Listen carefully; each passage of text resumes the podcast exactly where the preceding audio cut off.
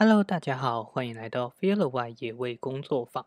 今天是十月二十八号，礼拜三，所以又到了我们的生态美洲豹时间啦。我是 Jimmy。那这个礼拜呢，准备了大概四个大方向的新闻跟大家就是分享。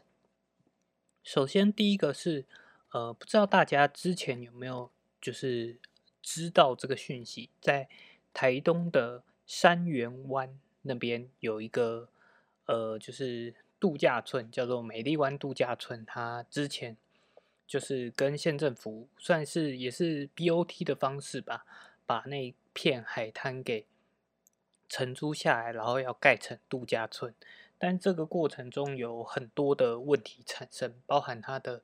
建设的方式啊，还有它在整个环评的过程当中都有很多的问题，所以后来就进到了行政诉讼里面。那在上个礼拜呢，终于诉讼的呃就是仲裁的结果出炉了，就是。呃，这个案子最后是被撤回，然后台中县政府呢，他是不用去赔偿，呃，厂商他们要求的十二亿的赔偿金，就是因为他们呃建筑物已经盖起来了，但是没有办法营运的类似违约金的这个部分。那最终法院的仲裁是呃政府他呃台东台东县政府他不用去支付这个十二亿的。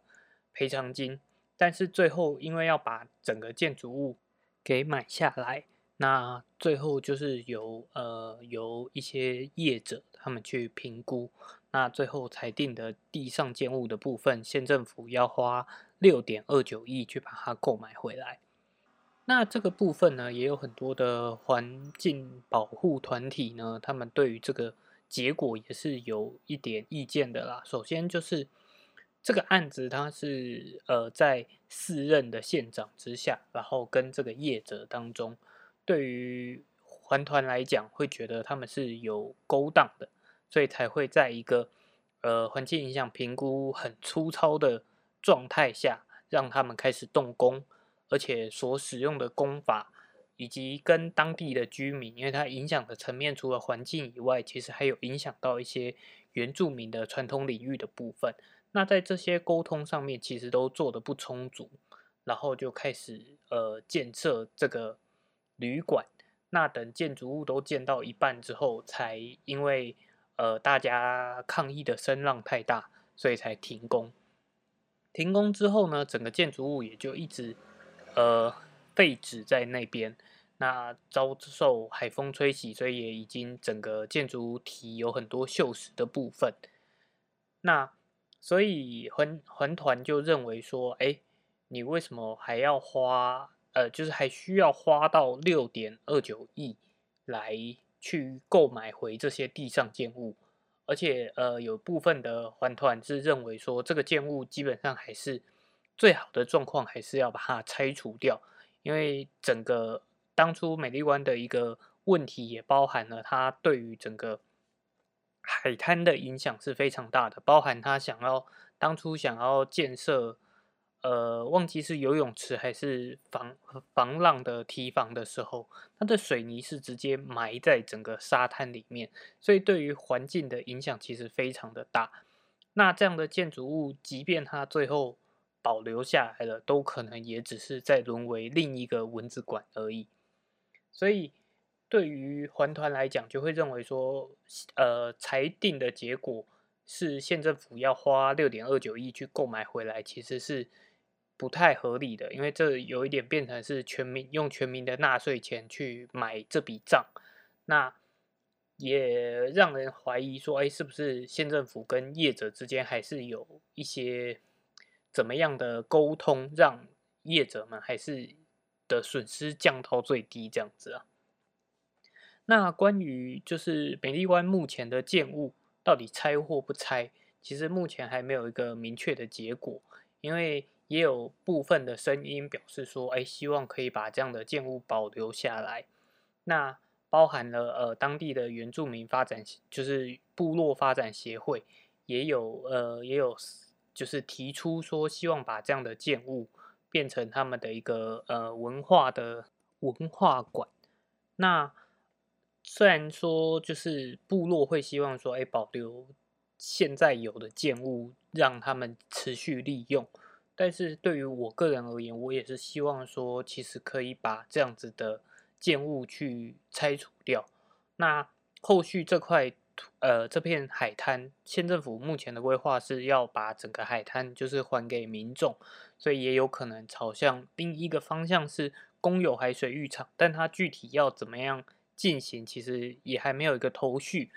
那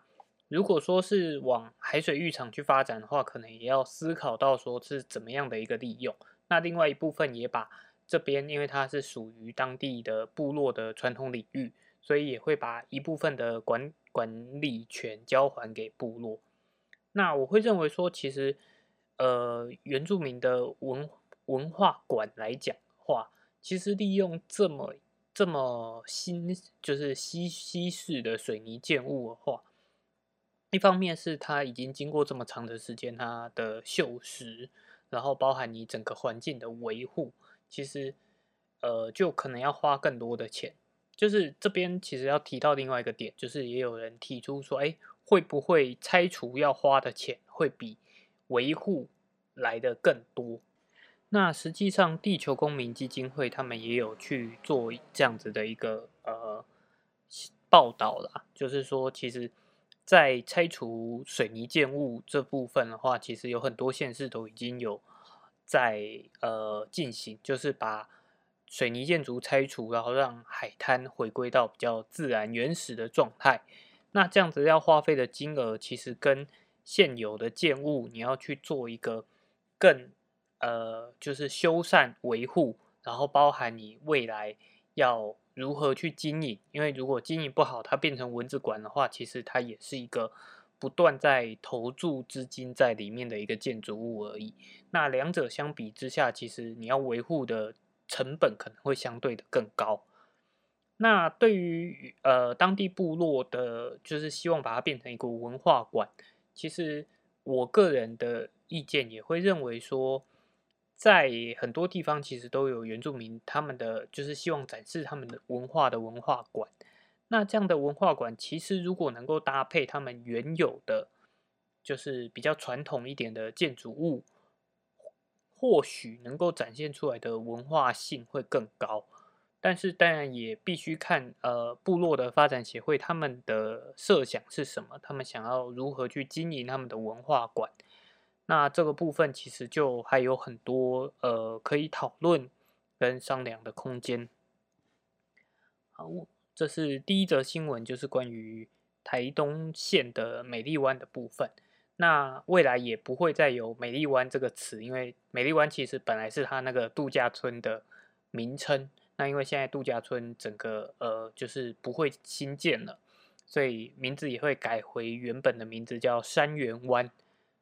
那也希望就是大家可以持续的呃关注啊，因为其实美丽湾在它就在呃台东那边，就是沿海的那条公路上面，然后其实经过的时候，你就很明显可以看到一个建物在那边。那当时令我印象最深的就是他要盖那个呃忘记是防防防坡呃就是防浪的堤防还是游泳池的时候，它竟然是就是。明明海就在旁边了，然后他竟然是把沙滩去做一个水泥化，这是让我觉得就是非常不尊重环境的一个部分。好，再来第二则新闻呢，也是跟呃建筑有一点点关系的，就是呃这一篇是来自环境资源中心，那其实这一篇主要是在讲说山椒鱼的部分，台湾算是很。就是台湾因为地地形的关系，就是我们有很高的山，然后山椒鱼它是属于冰河绝移生物。那其实，在台湾的山椒鱼目前已知道的有五种山椒鱼，都是特有种。在呃这几年开始，就是慢慢开始有希望去进行一些研究。那在研究的过程中呢，就发现说，呃，其实我们每次去做研究的时候，最容易去找到山椒鱼的溪沟，就可能是山上山屋旁边的溪沟。那这几年因为登山的活动越来越呃，就是普及，所以呢，去登山的游客数量其实也一直不断的在增加。那因为游客数量不断的增加，也就导致居住山屋，因为山屋以前的话，可能平日是没有什么人的，然后假日的话就会看，呃，那座山的困难程度，而会有不同不同量的的游客去去那边。那这几年做研究的团队呢，也发现说，哎，有部分的登山客会在这样子山屋旁边的溪沟去。进行就是洗呃灌洗，或者是用一些清洁剂来清洗锅具，然后所以他在一九年的时候有采采集呃南湖山屋部分的呃就是附近的土壤啊跟水源去进行检测，然后就发现说哎有两个区块的水源是有遭遭受到有机质的轻度污染，那这样的污染呢可能不会。呃，应该说不会马上就导致三焦鱼绝迹，但是呢，如果呃为没有持续做管理控制的话，也不能保证说会不会未来这个状况会持续的恶化，然后导致山椒鱼就是不不再利用这样子环境，或者是他们可以利用的环境变得更少。那这样子的议题出来呢，也就。呃，引发了另外一种讨论，就是诶，在山屋的选址上面，是不是应该要有更多的讨论？那呃，就有很多的讨论，包含是山谷登山会的发起，呃，就是发起人，他们就认为说，现在的气象报告的准度相对来讲比较高，然后登山装备的品质也比过去好。那是不是在这几年，因为就是政府也希望推广山林呃旅游跟教育的部分，所以呢，是不是应该要去检讨说有一些路线可以不必那么高密度的去设置避难山屋，然后而且而且就是通常会需要利用到避难山屋的的状况呢，其实都应该要可以用，就是更高强度的训练。就是让登山登山客们，其实他在上山前，他就应该要知道说，他进入到山里面，他可能会遭遇到哪些的问题，哪些的风险，他在事前就应该做好更多的准备，来避免说发生危险。因为避难山屋它毕竟只是一个应急的设施，它也没有办法保证说，哎，你在山上就一定安全。所以，虽然希望大家往山里去走。可是也希望大家是有能力在山里面能够呃应变的。那营建署的国家公园组组长呢，他也坦诚说，因为经费跟人力的关系，目前在国家公园里面确实比较没有这种长期的稳定的生态调查跟环境检测，所以呢，呃，要不要去设定呃设立山屋或者是一个山屋它的承载量？大多是来自于就是那个环境能容纳的人数，所以就会变成说，其实，在呃山屋的设置的时候，它考虑的点并不是出自于环境，而是有多少人会去这个地方，以及这个地这个地方我们要盖的建物，比如说山屋，它能够它有的腹地有多大，所以可以盖成多大的一个山屋，可以容纳多少的人。那其实这样子的思考模式。对于环境来讲是呃相当不利的，尤其在山上的话，其实它的一个整个循环的速度是相对来讲比较慢的。就是这个循环的速度相对来讲比较慢，就是呃很多登山客以前以前的，就是会觉得说，哎，他可能在山上上厕所或者是擦拭身体的卫生纸，他会觉得，哎，我用的是就是会自然分解的卫生纸。可是，其实，在高山上，因为温度较低的关系，所以细菌去分解这些有机质，或者是厨余。以前很多人都会觉得，哎，厨余就是自然物，那就把它留在山上就好。可是，其实这些东西在山上它是很难去去代谢掉的，也比较少呃细菌的种类可以去处理这些这些呃有机废弃物。所以这几年也积极的在推广所谓的无痕山林，就是希望大家不管你带上山什么垃圾，通通都把它带下山再去做人呃就是人为的处理。其实对于山来讲是才会是一个比较好的状态。那这个问题呢，其实就是显示出来说，政府在对于呃环境上面所投注的。不管是资金啊，还是关注啊，其实都应该要更更去加强，因为其实这个部分也需要大家去更加关注这样的议题了。因为当大家去关注，政府才有那个机会去投注更多的资源。那当我们更了解山上的状况的时候呢，就能够越去评估说怎么样做对环境来讲是最好的。那在下一则新闻呢，也是跟环境开发比较有关系的，就是在新北市，呃，在日前提出了他们想要在观音山去设置一个缆车，那他们将在年底要去进行这样子的一个招商说明会，如果招商成功的话，希望是可以变成新北市的地标之一。不过这个部分的话，当然意呃。地方议员啊，或者是或者是呃地方居民都会认为说，哎，这样的开发对于地方的就是观光发展啊，跟经济是会有所帮助的。可是问题是，呃，这样的环境真的适合设置缆车吗？然后以及设置缆车之后，其实它所带来的经济效益真的有那么高吗？因为观呃，以观音山来讲，它可能本身的呃其他的条件就是并没有那么的好，因为目前就新闻稿上面来看的话，其实他们的规划就是，哎，希望大家是从巴里渡船头，然后未来就直接接着巴里的缆车可以到观音山的山顶。那整体来讲，全长大约是两公里，但是两公里他们上到山顶之后，其实就是。能做的就是远眺淡水河口，然后淡江大桥等，就是附近的环境。那它等于只是把民众送到一个制高点。那这样子的制高点就变成说，哎，上去之后，除非它山顶的部分再去做其他的开发，比如让它有所谓的摊商，不然游客他在山上所停留的时间并不会。并不会增加，那对于大家来讲，它就可能变成是一个呃抛弃式的景点，就是哎，我上去过一次，我看过一次之后，我未来也不会想再来。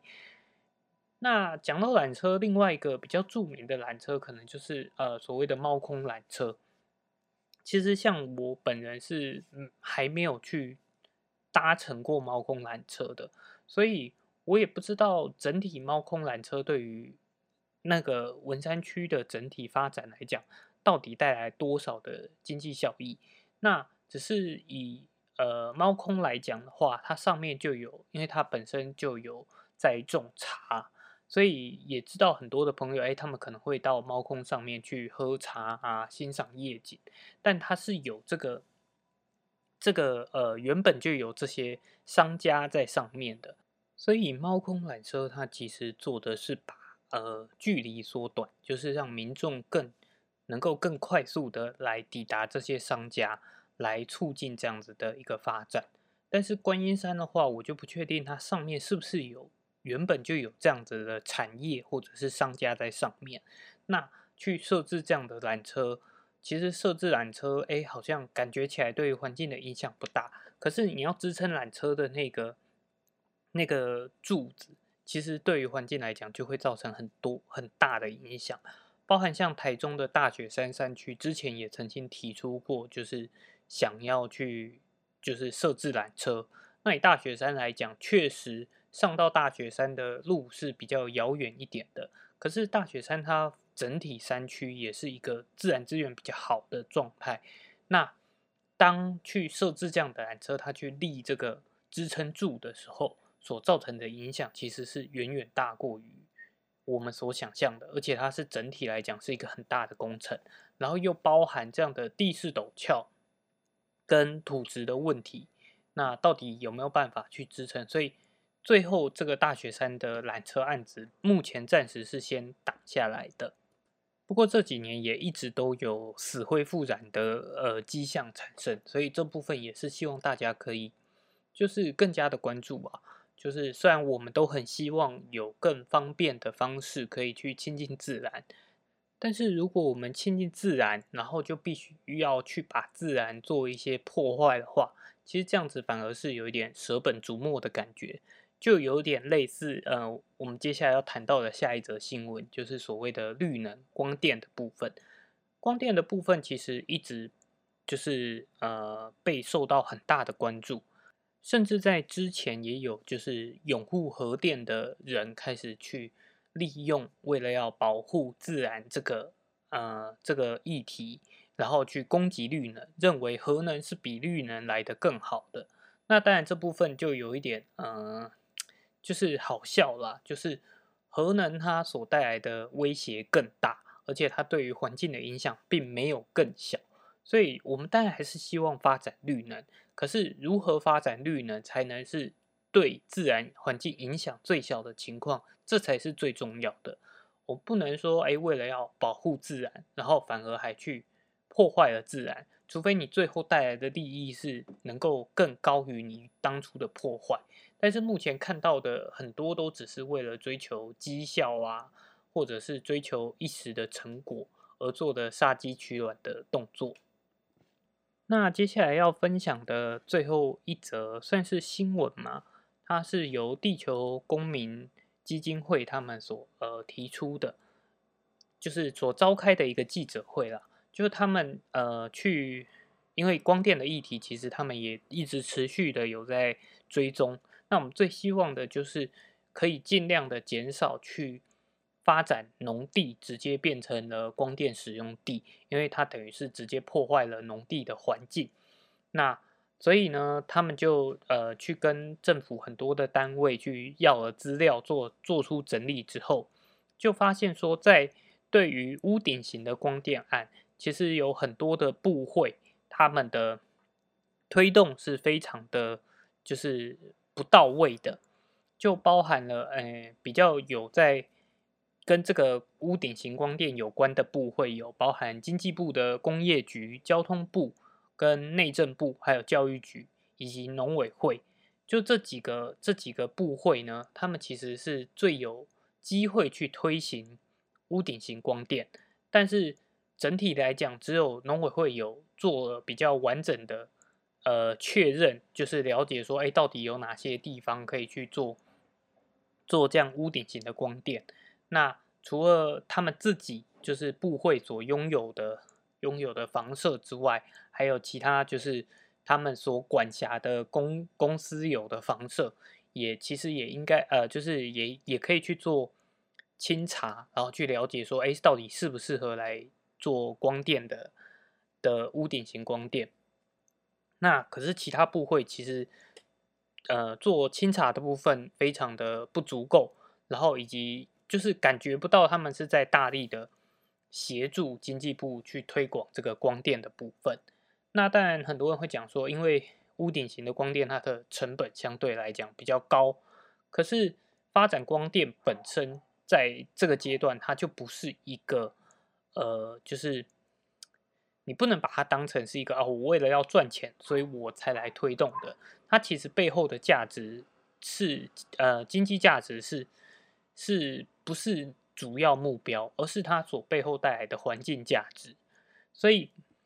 呃，地球公民基金会呢，他们就发起了一个，就是由全民可以去做联署的，希望去要求政府，他们可以更积极的去要求这些部会。然后去增加他们在